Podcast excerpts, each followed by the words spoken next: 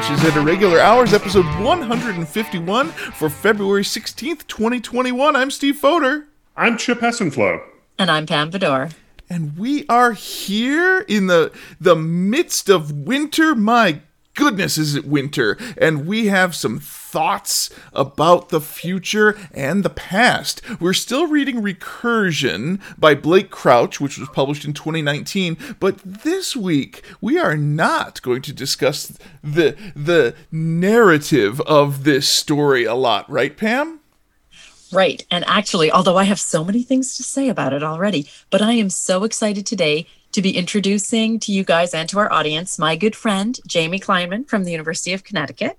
Dr. Kleinman is a clinical psychologist who works on the scholarship of teaching and learning and who focuses on mentorship. She teaches introduction to psychology courses as well as excellent, excellent classes on tools for emotional wellness. Her focus is working with students as partners, making sure that students are part of policymaking at the university and take a real uh, personal interest in their own education. She's an award winning professor at UConn and a beloved teacher and mentor to our students. We're excited to have her here with us today to talk about memory, perception, temporality, and the myriad psychological issues that Blake Crouch explores in his novel Recursion. Welcome, Jamie. Thank you so much. I'm so excited to be joining you all. Well, we're excited to have you because as we've been reading this novel, there have been a lot of questions that have come up that we sort of, you know, we're thinking about from a literary perspective, but we can really use your expertise. And one of the things that stopped me right in my tracks when I started reading this novel from that first amazing scene is that Crouch creates a disease called false memory syndrome. And people in this slightly future world often are dealing with false memory. And from science fiction, he has like an explanation for it. But from the psychology, tell us about false memories. What do we know about how we code our memories, but also how false memories can occur in real life?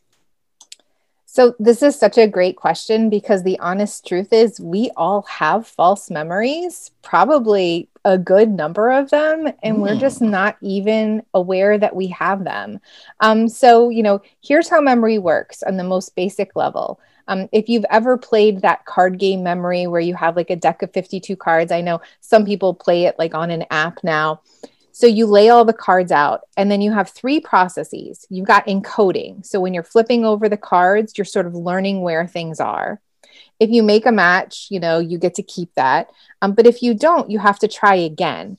And so the next phase of memory is something we call storage. Okay. So storage is when we're actually taking something that we've experienced and we're kind of putting it into our memory system for use later on, right? So you might have some sort of a strategy in that card game over two, down three is an ace.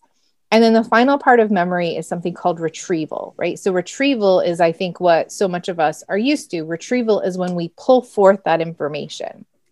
When we're talking about false memories or memory errors, there are opportunities at every stage in the hmm. process for things right. to go very wrong. So I'll give you an example. And this is something that I do in my intro psych class with my students, and they love this exercise. So I'll just read them a list of maybe about 20 words, right? And then I tell them, I'm going to read you a list of words. And at the end of the list, I'm just going to ask you to write down how many of the words you remember. This is a really, really standard memory test that we would do in psychology. And so then I use, you know, lots of different response systems, but I'll ask my students, I'll say, okay, how many of you heard the word curtain? Right. And I might get, you know, two thirds of the class say they heard the word curtain. Curtain has, happens to be one of the first words on my list. Right.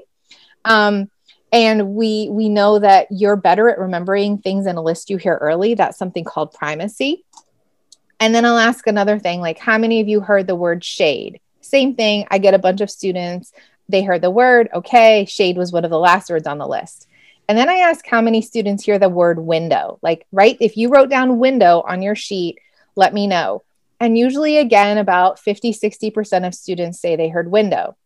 Here's the thing I never said window. Window is not a word that was on my list. And so, this is a psychological effect, right? It's called the DRM effect. And what I've essentially done is I've implanted a false memory in my students in just like a minute.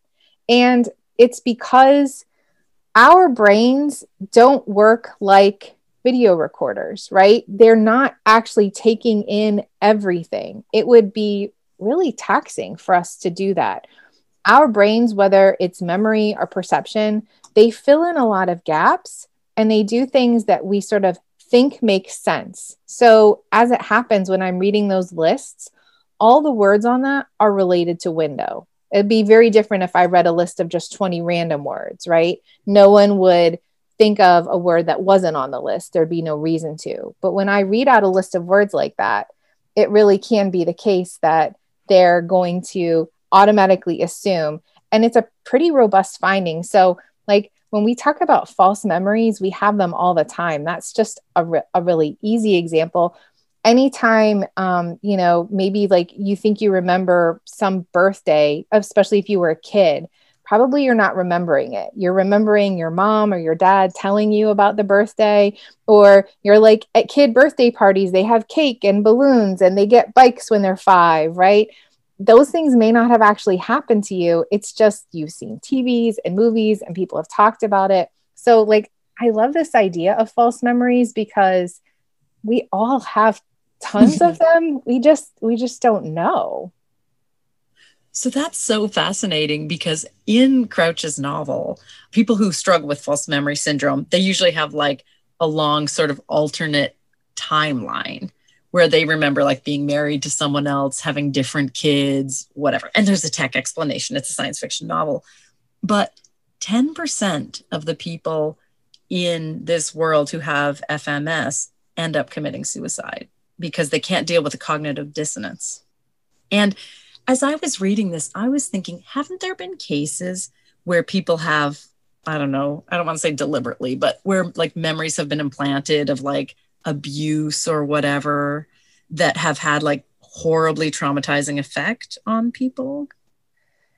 Yes. So, I mean, I, I think that that's such an interesting thing the idea of our false memories being so disturbing that they would lead someone right to to um to die by suicide.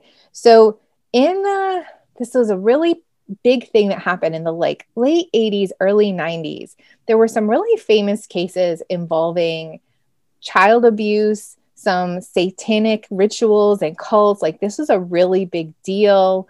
And in almost all of the cases, what ended up happening, there's a really famous case. In fact, it's a man named Paul Ingram. If you look this name up, you would be able to find Paul Ingram's case is one of the most famous. So, like when I teach my class, I actually use his case as an example. Um, his his children felt like they had um, they had memories of him engaging in abuse of them that they he made them participate in these satanic rituals so here's the sort of like long story short. In the 80s and 90s, there were a lot of people who experienced depression, anxiety, just like we would expect. A lot of these people were coming from good homes, like night they had houses, they, you know, the therapists were kind of like, there's everything in your life is perfect and lovely and wonderful. Like, why would you have anxiety or depression? There must be a reason. Something must have happened to you, right? There must have been something really awful that happened early on that you've repressed, right, into your memory that's now causing you to feel anxious. I mean, like now we know that anyone can have depression and anxiety. A lot of it's biological. We know too that part of that, like suburban living, wasn't as good as it seemed like, at least from the outside. So, anyway, in these cases, therapists, you know, well intentioned, engaged in sometimes the practice of like hypnosis or like memory regression to try to pull forward these memories. And so, like, here's what we know about people people have a really high need to please, and especially a high need to please someone who's in an authority position. And we're really open to suggestions, right? And not everybody, but a lot of people. So, in these cases where people had these sort of false memories implanted of like really traumatic, abusive, awful things, what seemed to be the case was that these sort of well intentioned therapists were implanting the false memories. It also happened when people were being um, um, interviewed by, you know, police officers, social workers, wards of the court. So, like, I've done, um, in you know, in my clinical work and clinical training, I've worked in emergency departments and children's hospitals. So I've been the on the front line of doing these intake interviews for kids who have come in. And boy like it is so specific and like we have a literal script that we have to follow so that we do not unintentionally lead a child or implant any sort of a false memory or imply something. So yeah no there are definitely lots of cases and in some cases like people definitely have had their lives ruined because of it but not i guess not necessarily in the way it seems like in the book at least. That statement you made that humans have this need to please. It seems, you know, if you think of a hypnotist, that, that there are some people who are just really enjoy this moment because they can run around and I guess cluck like a chicken or whatever. I, I guess it's hitting some primal part of what the human brain could do. Uh, I, I, do want to ask a question about um, how we consume, say, media or or something. And it could be news and movies, a storyteller, maybe even like family pictures or something, how it changes how we perceive or think about an event. Can, can you tell us a little bit about that? Oh, sure. I mean, you know, I think there are some there are some famous examples, things that happen like to a lot of people, right? So like 9/11 is the example that I'll often give to people when we have kind of like repetition of images or repetitions of stories sometimes it can give us like a, a sense of things that were that may may be wrong because we are primarily visual creatures humans right? So we have all these different senses. Um, so vision is our, our, our primary sense that we rely on for survival. So when we see things even if we sort of know that they're not real like a movie or, or an image it seeing really kind of is believing. So it's funny that you mentioned this. There's actually a really famous research study in psychology, and it's called the balloon ride that never happened. And so there was a, a big line of research that came in the mid to late 90s as a result of all of these cases of implanted false memories. Like, so we sort of anecdotally saw this happen, and then researchers, you know, this is what psychologists do. We study, you know, behavior and mental processes. We're like, we really want to understand this phenomenon and understand what's going on. What they did was they they they somehow were able to obtain pictures of children of, of, of individuals that were in college when they were children. And then they manipulated a photo to make it look like the children took a hot air balloon ride when they really hadn't. And then really? they asked oh yeah no it's such awesome. a oh, famous i've never heard of this yes um and so they were able to get um, about 50% of the people to give like really specific details about the day and the event and i was so scared but my dad held my hand and reassured me and everything was fine. And so and and it was totally fabricated like it was totally false right? And and it's just kind of wild. And what they actually learned so this is the interesting part like when we're talking about science there's a really famous researcher when it comes to false memory syndrome. There was a, a study, it's Loftus and Pickrell, and it's called the Lost in the Mall study. And so they just asked children, right, about this scenario. Again, it was, they, they asked college students about when they were children, about this time when they got lost in the mall and they again were able to give people to give details so when you ask it in a narrative way you can get like 30 to 40 percent of people who will like have the memory get implanted. But when you show it visually, it's now 50 to 60%. Right. Wow. So the visual image is just so much more powerful when we're talking about implanting false memories. And I mean, you know, now thinking of just like all the tech abilities that people have and, and the deep fakes and the videos and all of this stuff and manipulation.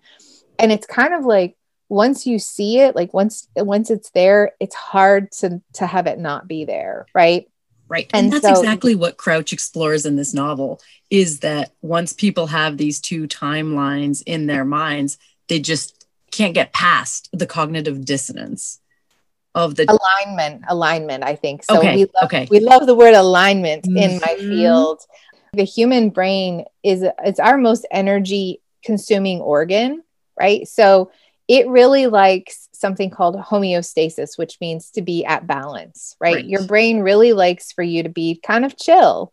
And anything that causes your brain to have to do extra work, your brain doesn't really like that. So it has all these different processes and these are things that we're that they, this is just how we evolved right we don't do anything it's not conscious that kind of keep our brains in these sort of like chill states so you know you mentioned cognitive dissonance right so this is the idea that if something doesn't fit, you're going to kind of come up with reasons why. And so, yeah, this is what we do. And, and it could be like memory alignment, it could be just like our perceptual experiences.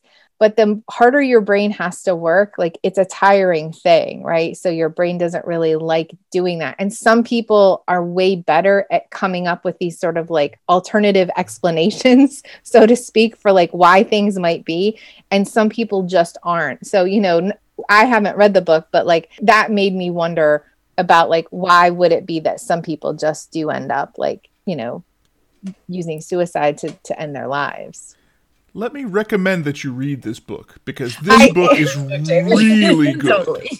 Yeah. Oh, okay. I, I'm, I just want to ask a little bit because can this be used for good in the sense that a person experiencing some um, you know, post-traumatic stress disorder, some um, unique experience that certainly is having a negative impact on their life, knowing that memory can be changed, is, is there studies that are looking at the, using false memories for good? Yes, and so this is this is where it's like so fascinating.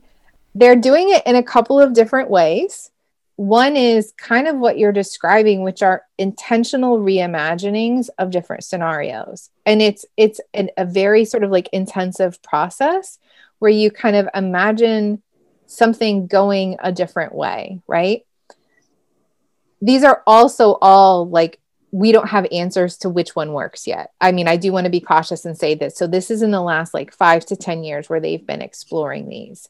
Another one is this this idea called enhanced forgetting.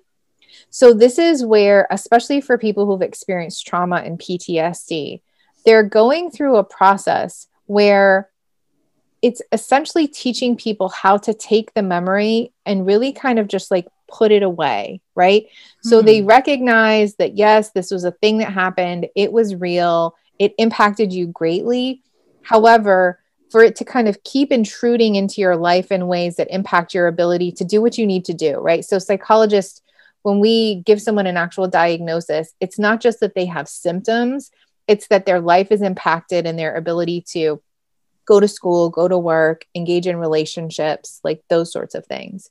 So, this process teaches people how to kind of have control over those memories so that they don't interfere in their lives so that they don't pop up you know kind of in in ways that can you know cause them to then experience like a panic attack or a nightmare i mean a lot of times you know when we see people using like we you know that we'll use the term self-medicating right? So using alcohol and um and marijuana. So you know you want to talk about like how to impact your memory. Those two substances right there will disrupt encoding and storage. So you can be experiencing things as you experience them right? So if people get blackout drunk what's happened is they're no longer storing memories of what's happening to them in real time. And so we know that a lot of people who struggle with like trauma and PTSD, one of the reasons why they're using substances is in fact because they'll disrupt memories in that way. They're using those things as a way to sort of block out those those those memories. So we talked about a person suffering from, you know, maybe a post-traumatic stress disorder or some kind of traumatic experience. How about using memories or projecting through visualization, maybe through coaching to achieve something incredible. I mean, you want to be an astronaut. What is it like to be an astronaut or, or to hit the winning shot? What's it like to do that? That's a really interesting question. I don't know that I have like, I don't know that, you know, so a lot of times we'll be like, this study says, you know, or these researchers said, I can talk at that more from my experience in the classroom. And we're having a lot of discussions about equity in education. And I've attended some really fantastic workshops. And one of the best ones, uh, meaning best, meaning like I left it with some very specific things I can do, is they suggested that when you're giving like assignment questions or assessments or exams, instead of just asking a question, you you phrase it, you say, "So, you're a clinical psychologist and you've been asked to be a consultant to a school district who's dealing with these things." And so you're putting your students in the shoes of being in these roles that you want them to be in. I feel like that's kind of what you're asking too. Um, I mean, we do know that it's hard to imagine yourself sometimes being in these different eh, things and visualization is really powerful and one way to sort of help you get there i mean we're always encouraging students to like write down their goals and have things like their dream boards and their vision boards it's kind of a strange thing because it's a memory in a way it's a memory for a thing that hasn't happened right? It's like um, you're creating a memory pathway by imagining things but then it's kind of like like even i wonder you know and this is it would be interesting to see if there are people studying this kind of like the balloon ride that never happened phenomenon like you see it and you believe it happened right? If you can do that sort of work with people and then you help them feel that this is a possibility. And i'll i mean i'll say just anecdotally even just like you know i gave a, a, final exam and i just tweaked each question. There were seven questions students had to pick four. And i just i just give the, gave that little phrasing. I felt like the answers were a lot stronger than they had been. That's really interesting. I love that you said like a memory of the future sort of like playing with temporality because they feel like in cultural studies right now we're thinking a lot about how time works and of course, Steve, I don't know. Do you like thinking about how time works? I, I basically only think about how time works. That is that is my biggest downfall. Is that is the only thing I think about so often that uh, it's very frustrating to those around me who don't want to talk about time right now. they don't have time to talk about time. Yeah. so, Jamie, all of us in this podcast, but especially Steve, we all like time travel a lot. And so we've been reading a number of things that deal with time travel from a bunch of different perspectives. And I guess I'm wondering so, from your perspective as a psychologist, why do you think time travel is as Steve would tell you, the best genre ever. Yeah, let me rewrite that question for you, Pam. Which genre is the best and why is it time travel, Jamie? Thank you, Steve. but what's the appeal? Like, why are we, especially Steve, so interested in these novels where we get to play with time, where we can put memory into the future, etc.? I mean, it's, it's such a good question. Like, it's such a rich question. You know, I feel like, like, it's in, in part, it's just a thing that we're sort of like going along with you know we don't have any control necessarily right like we're we're all we are all time traveling we're just time traveling you know at the same speed and at the same rate right now all together first of all, like if we think about memories and people's sense of identity, right? So, like everyone, no matter what, everyone likes to think that they're special and unique. And those are really important things. And people love reflecting on their identity. And your memory is such a huge part of that. I mean, and why would the time travel be so appealing? I think because the potential for you to be a different you, right? You to impact things in that way. So, psychologists are also really obsessed with the concept of time, right? This isn't just a thing that I think, you know, people in in some while I can tell you like from a physics standpoint, like time is static. So like our experience of time as human beings is something that we kind of hallucinate in a strange way, right? Like right. it it as much as I can tell you, like every second is exactly as long as it is, our experience of it is that is not the case, right? So absolutely. Like so some of my like favorite time dilations i think everybody's experienced this. It's a phenomenon called autopilot right? So if you're driving and you're it's a common route and you are just like not paying attention at all like driving is a really complex cognitive task. And then you just get to where you're going and then you're like you totally had spaced out right? So so psychologists are fascinated with this concept of autopilot and like under what conditions can we induce this and are there things that we can do to like keep it from happening and looking at it in in people who like might have like job safety things, right? The opposite of that and I think maybe this is why especially it's such a popular thing in genre is the concept of losing time, right? Like autopilot is losing time, but you're just like in a different space doing a task. So there's a, a term called flow. Is that a term that you guys have heard? Flow or like optimal experience in psychology there's a, a researcher his name is michael csikszentmihalyi which it took me a while to learn how to pronounce it because it does not look like anyway so i love these ideas of like chronos and kairos right so like the like tick tick tick of time versus those moments where they just feel like you just lose yourself so they really did study this this concept of flow and and they've identified some necessary components to it right that you're engaged in a task you have some autonomy and control over it. I mean, why do we obsess with time? Because we don't have control, I think, of it.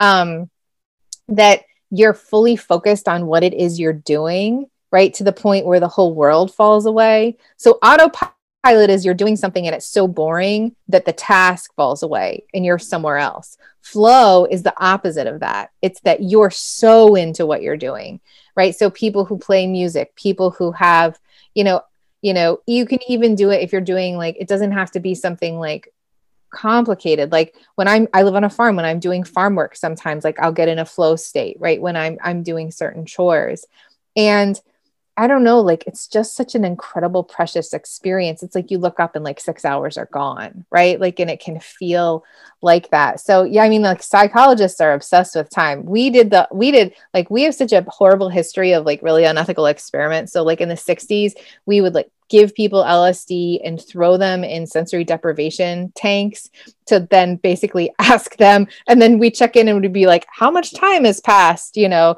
just to see like what their sense of, of time was and, and things like that. Um, it turns out humans are actually really bad at estimating time. Like, so like funny things like, like that. Um, yeah I, I mean i could go on. I don't want to uh, keep uh, but like it's you, just such yeah, a neat I, th- I, think i need you to stop because you just tripped over something in my memory that um uh wow jamie you just said that kairos and chronos are two different perceptions of time that i had never heard those terms put together in that way. Here's the thing, Jamie, let me explain.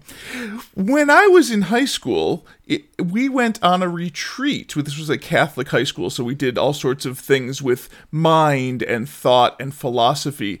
And our retreat is named Kairos and I did not know why until just now. It's about time travel. so, so it was in to deceive early in his life. And there he is. He's he's reliving that moment right now. uh, yes, sir. Yes, I am. wow. I'm thinking that, that there certainly could be some studies on this. Think about a child going to a school where they are requested to be present at every you know every period starts every period ends you've got to be present your pencil's got to be up. You've got to be engaged. Air traffic controllers, they have to be engaged for their entire shift because, you know, things could happen that would be really, really bad. But, you know, some of us don't have to work that way. We, we have the pleasure of sitting down and pondering and working out things. And certainly we have the ability to dream through part of our, our job. There are times we have to be present. But anyway, it seems like that there would be an, an, an interesting place to kind of touch on both of those um, basically on how humans interact with with with um, things. I'm, I'm sorry, I didn't mean to take it that way but you you know that you are in a room of educators right now and yes we do think about time of how much time a student needs to uh, achieve a goal to to finish an assignment and that time uh, is is on my mind all the time when I'm giving an assignment. I don't know how long it's going to take every student, and it's different for every student. Sure. And and how much contemplative time looks like inactivity, but is actually incredibly vital to getting to the point of the work. I mean, and we can riff on this time thing too. And my my like you know people that I know who are experts and who are makers, right, and who have developed like years of expertise in a thing, you know, and they'll be like, it may take me, you know, an hour to make X, but you're not paying me a rate for that one hour. You're paying me for all of the time it took me. And, you know, like, like Chip, what you said too about the thought time. I mean, I feel like, especially now, you know, it's this idea of like needing the pauses, right? I mean, like, why is time travel so wonderful? Because to me, I'd be like, I would time travel back and I would like just like take a nap for a week in a cabin. and like, I would like, you know, like, what would I do? I wouldn't try to affect anything. I would give myself space and rest, mm-hmm. you know? Um, or, I mean, like, my kids, we just watched Groundhog Day like a week or and a half ago, whatever it was, we watch it on the day, right? So, this idea of like, what would you do with your time?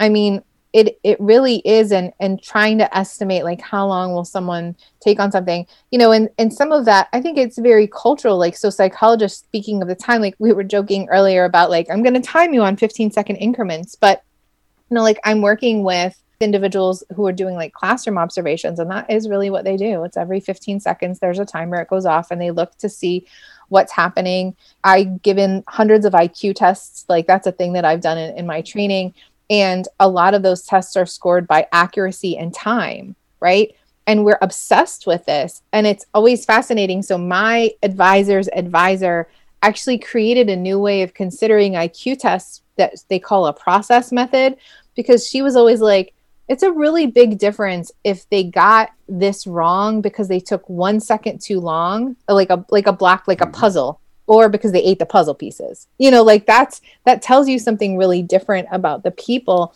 And so kind of like our obsession with time and being so precise in timing of things and associating time with efficiency and productivity.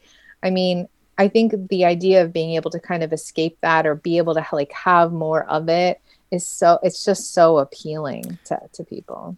And that comes back to my thinking about my retreat as a child. They sent us for a weekend and said, don't do anything but sit here and think. I think that that is vital to all of our good mental health is to have that time. Now, in this novel recursion that we've been reading and so enjoying, people can use this technology to basically do like a do over of a portion of your life. So, Jamie, I love that you said you would go back and take a nap, which I think we can all completely engage with. But what do you think would happen if we were actually to live a portion of our lives again? Not like could we change anything or not? I'm not talking like the free will, but what kind of psychological effects might that have on people? I'm kind of guessing it would not contribute to our mental health. I love this question um, because because I can't we can't test it. Like of so course. many of these other, you know, things you've asked me, I'm like, oh, we have studies and they show this, right? Or and, can we? well, so I can give you my kind of best guesses. And and I and I think that you're right. Well, I don't I don't know. And I'll give you my two sort of thoughts on it. My one thought is it could go very poorly for two reasons. Number one, and we do know this, there's tons of research. Humans actually get more pleasure from wanting a thing mm-hmm. than having a thing, right? Mm-hmm. right. So like like Friday I mean, is the Friday is everyone's favorite day because you're anticipating the weekend. Anticipation. And Sunday, yes. which is part of the weekend, is people's least favorite day. right. So humans, so like there's two things that makes us human and separates us as far as we know on today's date you know that other animals can't do. So ex- the our experience of consciousness and our ability to have language right? It allows us to look forward to things and it allows us to reflect back. Like memory is an is, a, is an outgrowth of those things. So you know i don't like i don't know. I think it would be a lot of people would like want to do these things but then if they actually experience them i don't think that it would feel the way that they might predict. The the other part that goes along with that in the negative direction is um, humans are also really bad. This is tied to it at something called affective forecasting, which is imagining how you will feel in a given situation. And we overestimate both positively and negatively. You're like, I'm going to get those new shoes and they're going to make me feel like just so great and wonderful and you get them and maybe they do for a little while but then again you're on to the wanting part you're like well i have those shoes now i'm going to get the next pair of shoes or whatever your thing is right We actually do have some case studies. Back in the 1970s and early 80s, many people would head out to Fantasy Island and see Mr. Rourke, and they would experience something again. And then there would be, like, you know, that moment where they would say, Yep, yeah, it probably wasn't as good as I thought it would be. I love those historical documents. Our young people, they'll never know what Fantasy Island was. and they won't get the historical documents joke either. so it could go badly, right? Like that's part of it. but it could go fine because so like Pam, you keep you've mentioned like this idea of cognitive dissonance a few mm-hmm. times. Yeah. Okay, so our brains like homeostasis and alignment. And we engage in some defense mechanisms and sometimes it's denial or repression and we'll just use revisionist history all the time right? Yeah. like all the time right? Like we do this. There's no there's no question about this right? It, it, to deny things that have happened or to like make things make sense right? You're like you get X instead of Y, and you're like, oh, I wanted X all the time. I never wanted mm-hmm. Y in the first place. What are you talking about? Or even to deny that some people did things. I mean, this is where people who have done awful things, right? And then people are like, but that's a good person you know, I'm always like, good people make really bad decisions. You know, people try to make the mm-hmm. distinction like that's a good person, that's a bad person. And I'm pretty much on the camp like pretty much everybody's good. There are actually a few truly evil people. That they that is a real thing that does exist, but it's it's so rare. What we have are a lot of good people making really bad choices. But then I think they would use a lot of different like cognitive tools to sort of reframe and justify those. So Mm. Yeah, I don't I don't know. I I think it would be tough. I, I I think if people really could go back and do these kind of do-overs, I don't I don't think it would. I, I think I would land more in the like I don't think it would go very well. Can't. That's so interesting that you believe that there are such things as bad people, not just bad choices, but actual evil exists in our world. I, I wonder how much physiology plays into our thinking and and our choices. Yeah. So, I mean, again, it's so rare that it happens. And it is, you know, this isn't meant to be like a discussion about neuroscience, but we do know that there are a couple of really specific brain regions that help us make good choices and want to work with people and not want to hurt people and do all of these things. And it just happens that on occasion there are people who are born and, you know, to put it in like pretty simple language, like their settings are just askew, right? Mm-hmm. And so they they don't feel the same way if they hurt someone that most of us would feel, right? Most of us, you know, even we, a lot of us hurt people we have good intentions. The hurt is not intentional, right? But for mm-hmm. some people, they really do see it. It's funny. It's one of those things where I don't know that I actually did believe it until I was on a rotation where I saw it in a child, and and it really was like, okay, okay it really does. You know, it's like a one in, you know, 10 to 100 million cases. So again, like it's so rare that it does happen. But yeah, in those cases it's pretty much it's purely biological.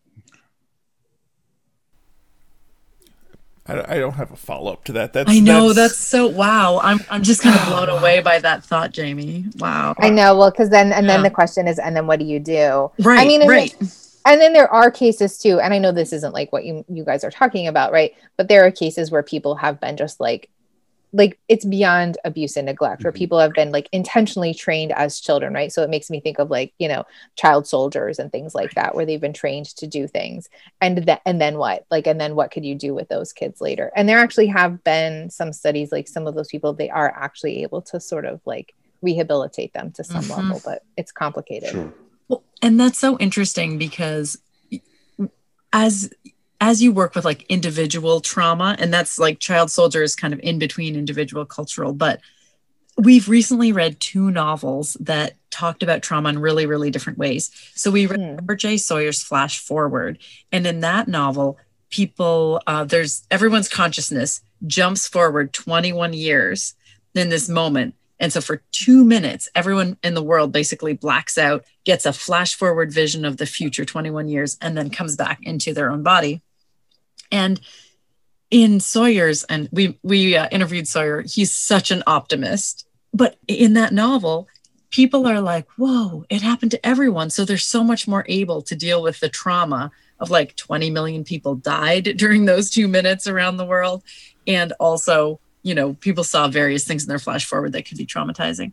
But Blake Crouch has a much darker vision of the world where in recursion, when people are doing do overs and getting basically a different kind of time travel, it's really horrifying. And I guess I'm wondering like, when we think about these big moments of cultural trauma, and of course, 9 11, which you've already mentioned, comes to mind, or the coronavirus pandemic comes to mind. Like, as a psychologist, how do you deal with trauma differently when it's a more cultural, shared trauma rather than an individual trauma? And I'm not asking you to say who's right, Sawyer or Crouch, but like, what would what would you expect? Do you think that because it's shared, people can deal with it more easily or less easily? I think it's going to come down to to resources. I think it kind of depends on what the trauma looks like because like 9/11 is a good example and then I would also think about the tsunami that happened like in in Sri Lanka, you know, um in the in the early 2000s. And when it does happen to everyone, then, you know, our when we talk about like evolution like biologically we're not necessarily evolving or we are but it's super slow but culturally we can have really really fast shifts and so when you have something that happens to everyone in that way in some ways i think it can be easier because the culture shifts right and you develop different practices and different habits and different reflection points and it's something that is shared with everyone and so everyone can kind of participate and engage in it in that way I mean, this is assuming that you've met people's basic needs, right? That they are safe, that they have food, that they have health care. Um, you know, once those things are met, then you can kind of work on like the belongingness in the community and the meaning making of the event. Like the other thing that we know that's so true is um, actually after the the the tsunami in Sri Lanka, which was so close on the heels of um, of 9/11, people were really worried that there would be um, a just like an essentially like an outbreak of PTSD because it was so awful. In many cases, there wasn't, in part mm-hmm. because it was something that they all experienced. And so they all came together. In part, and this is kind of one of those like double edged swords, because that area of the world has experienced a lot of upheaval, both political and also climate related they had resiliency in that way for dealing with those things. So that um, is exactly that's an excellent example that would support Robert J. Sawyer's perspective on how people might actually be quite able as a community to deal with this shared traumatic event. That's super interesting. Yeah, I mean when it comes to individuals, I think so many times I think we forget how much people really just want to be heard and and validated and just have somebody say yeah that's real so like i know when i open class it's not necessarily every day but it's definitely the first day of the week i just say to my students i'm like hey i know everybody knows this but we're still living and working and learning in the midst of a pandemic which is kind of wild when you think about how we're all just doing this right? And i just want to give you some space if everybody anybody needs some space. When someone has an individual trauma i think it's different in part because those people they often are reluctant to share because of the reactions that they get because people will have this oh, are you okay? Oh no. You know I, I mean and it's well intentioned. Like what can i do to help? Or that'll get it'll upset the person hearing it right? I mean we know this so um quite a few of my classmates work within the VA system and they do work with vets who have PTSD. So this is not certainly not true for all vets, but for a lot of them, they're really um, reluctant to talk to their friends and family who haven't served about their experiences, especially the traumatic ones, because they just they don't want to they don't want to do that to the people they love, right? So I think that it can be harder in some ways when the trauma is individual just because overcoming that barrier versus something that's just a shared experience we can kind of do what we do as humans which is come together and create traditions and language and etc about that. So yeah that's a tough one. No but i love that answer um, and i love that you're you're so right to mention human resiliency I mean, it's a super it's it's a super strong feature of who we are. It's the spirit of humanity. I mean, it, it is mm. what allows us to move forward, even historically. If something truly unusual ends up happening. I mean, people experience war, they experience uh, natural disasters, they experience so much, but humans find a way to survive and move forward. And that might be part of why we enjoy these. We're so enjoying a book like Blake Crouch's Recursion, which has so much trauma in it because it is showcasing, at least so far, resiliency. And I don't know where this novel's going to end. So I am super excited to finish it um, and see if we end up with some human resiliency or with the end of all things. That's that's a great intro to next week's reading, Pam, because I know the answer to your you. question and I am not going to spoil it for you, but I am going to tell you that you will absolutely enjoy the ride that Blake Crouch gives us in books 4 and 5. It is quite the the journey. And yes there will be some consequences of our narrative in recursion books 4 and 5 and i believe you will enjoy it in a uh, very caring way. Let me just oh leave boy. it at that. All right all right all right. Stop. You are giving a spoiler right now. All right so, Jamie, thank you so much for joining us today. I I am much more contemplative than I was about an hour ago. So, thank you for engaging my mind. Uh, Saturday morning cartoons are not going to be the same because now I have to think about why I enjoy them so much. You're welcome. I'm sorry. she said sorry, not sorry. Is that the psychologist's motto? Yeah i mean this is and my students have heard me say this many times. I'm like i'm sorry what i i'm going to open your eyes to some things. You will never be able to close them once they are open. Wonderful. That's yeah. that's and, i mean we say that in literary studies too right? Once you've read this book you can never unread it. Yeah. Wonderful. That's the human experience. Right. that's what we're here for. Absolutely. So, how can our listeners find out more about the work that you're performing and the things that you're doing?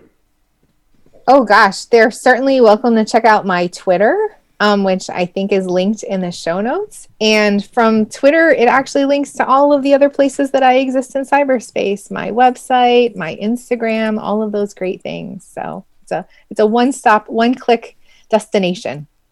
Wonderful. Thank you so much once again for joining us, and uh, thank you for all the the deep contemplation. This is the deepest psychological episode that we've had. 151 episodes of silliness and and then one episode of real deep thinking. Thank you so much. You are welcome. So, I don't know, Chip. I think we have enough information to survive another week. What do you think? Only if we can come back next week, Steve. I think we can. I, am thinking about thinking so much now that my my metacognition engine is engaged. Dr. Kleinman, thank you so much for for engaging my thinking about thinking again. I hope I hope everybody out there is thinking and thinking about thinking and thinking about thinking about thinking and, and enjoying this book with us. We have books four and five. We're going to finish Recursion by Blake Crouch for next week. And uh, no spoilers, but I think you're going to enjoy it. We would love to hear from you. Give us a call or a text. Our phone number is 805 410 4867. Our website is sandwiches at regularhours.com. Our email is sandwiches at regularhours at gmail.com. We're on Twitter and Instagram and Facebook. We're on Apple Podcasts and Spotify and YouTube. I want to thank you again for listening to Sandwiches at Regular Hours. I'm Steve Foder. I'm Chip Hassenfeld. And I'm Pam Fedor. We'll see you in the future, or at least think about it.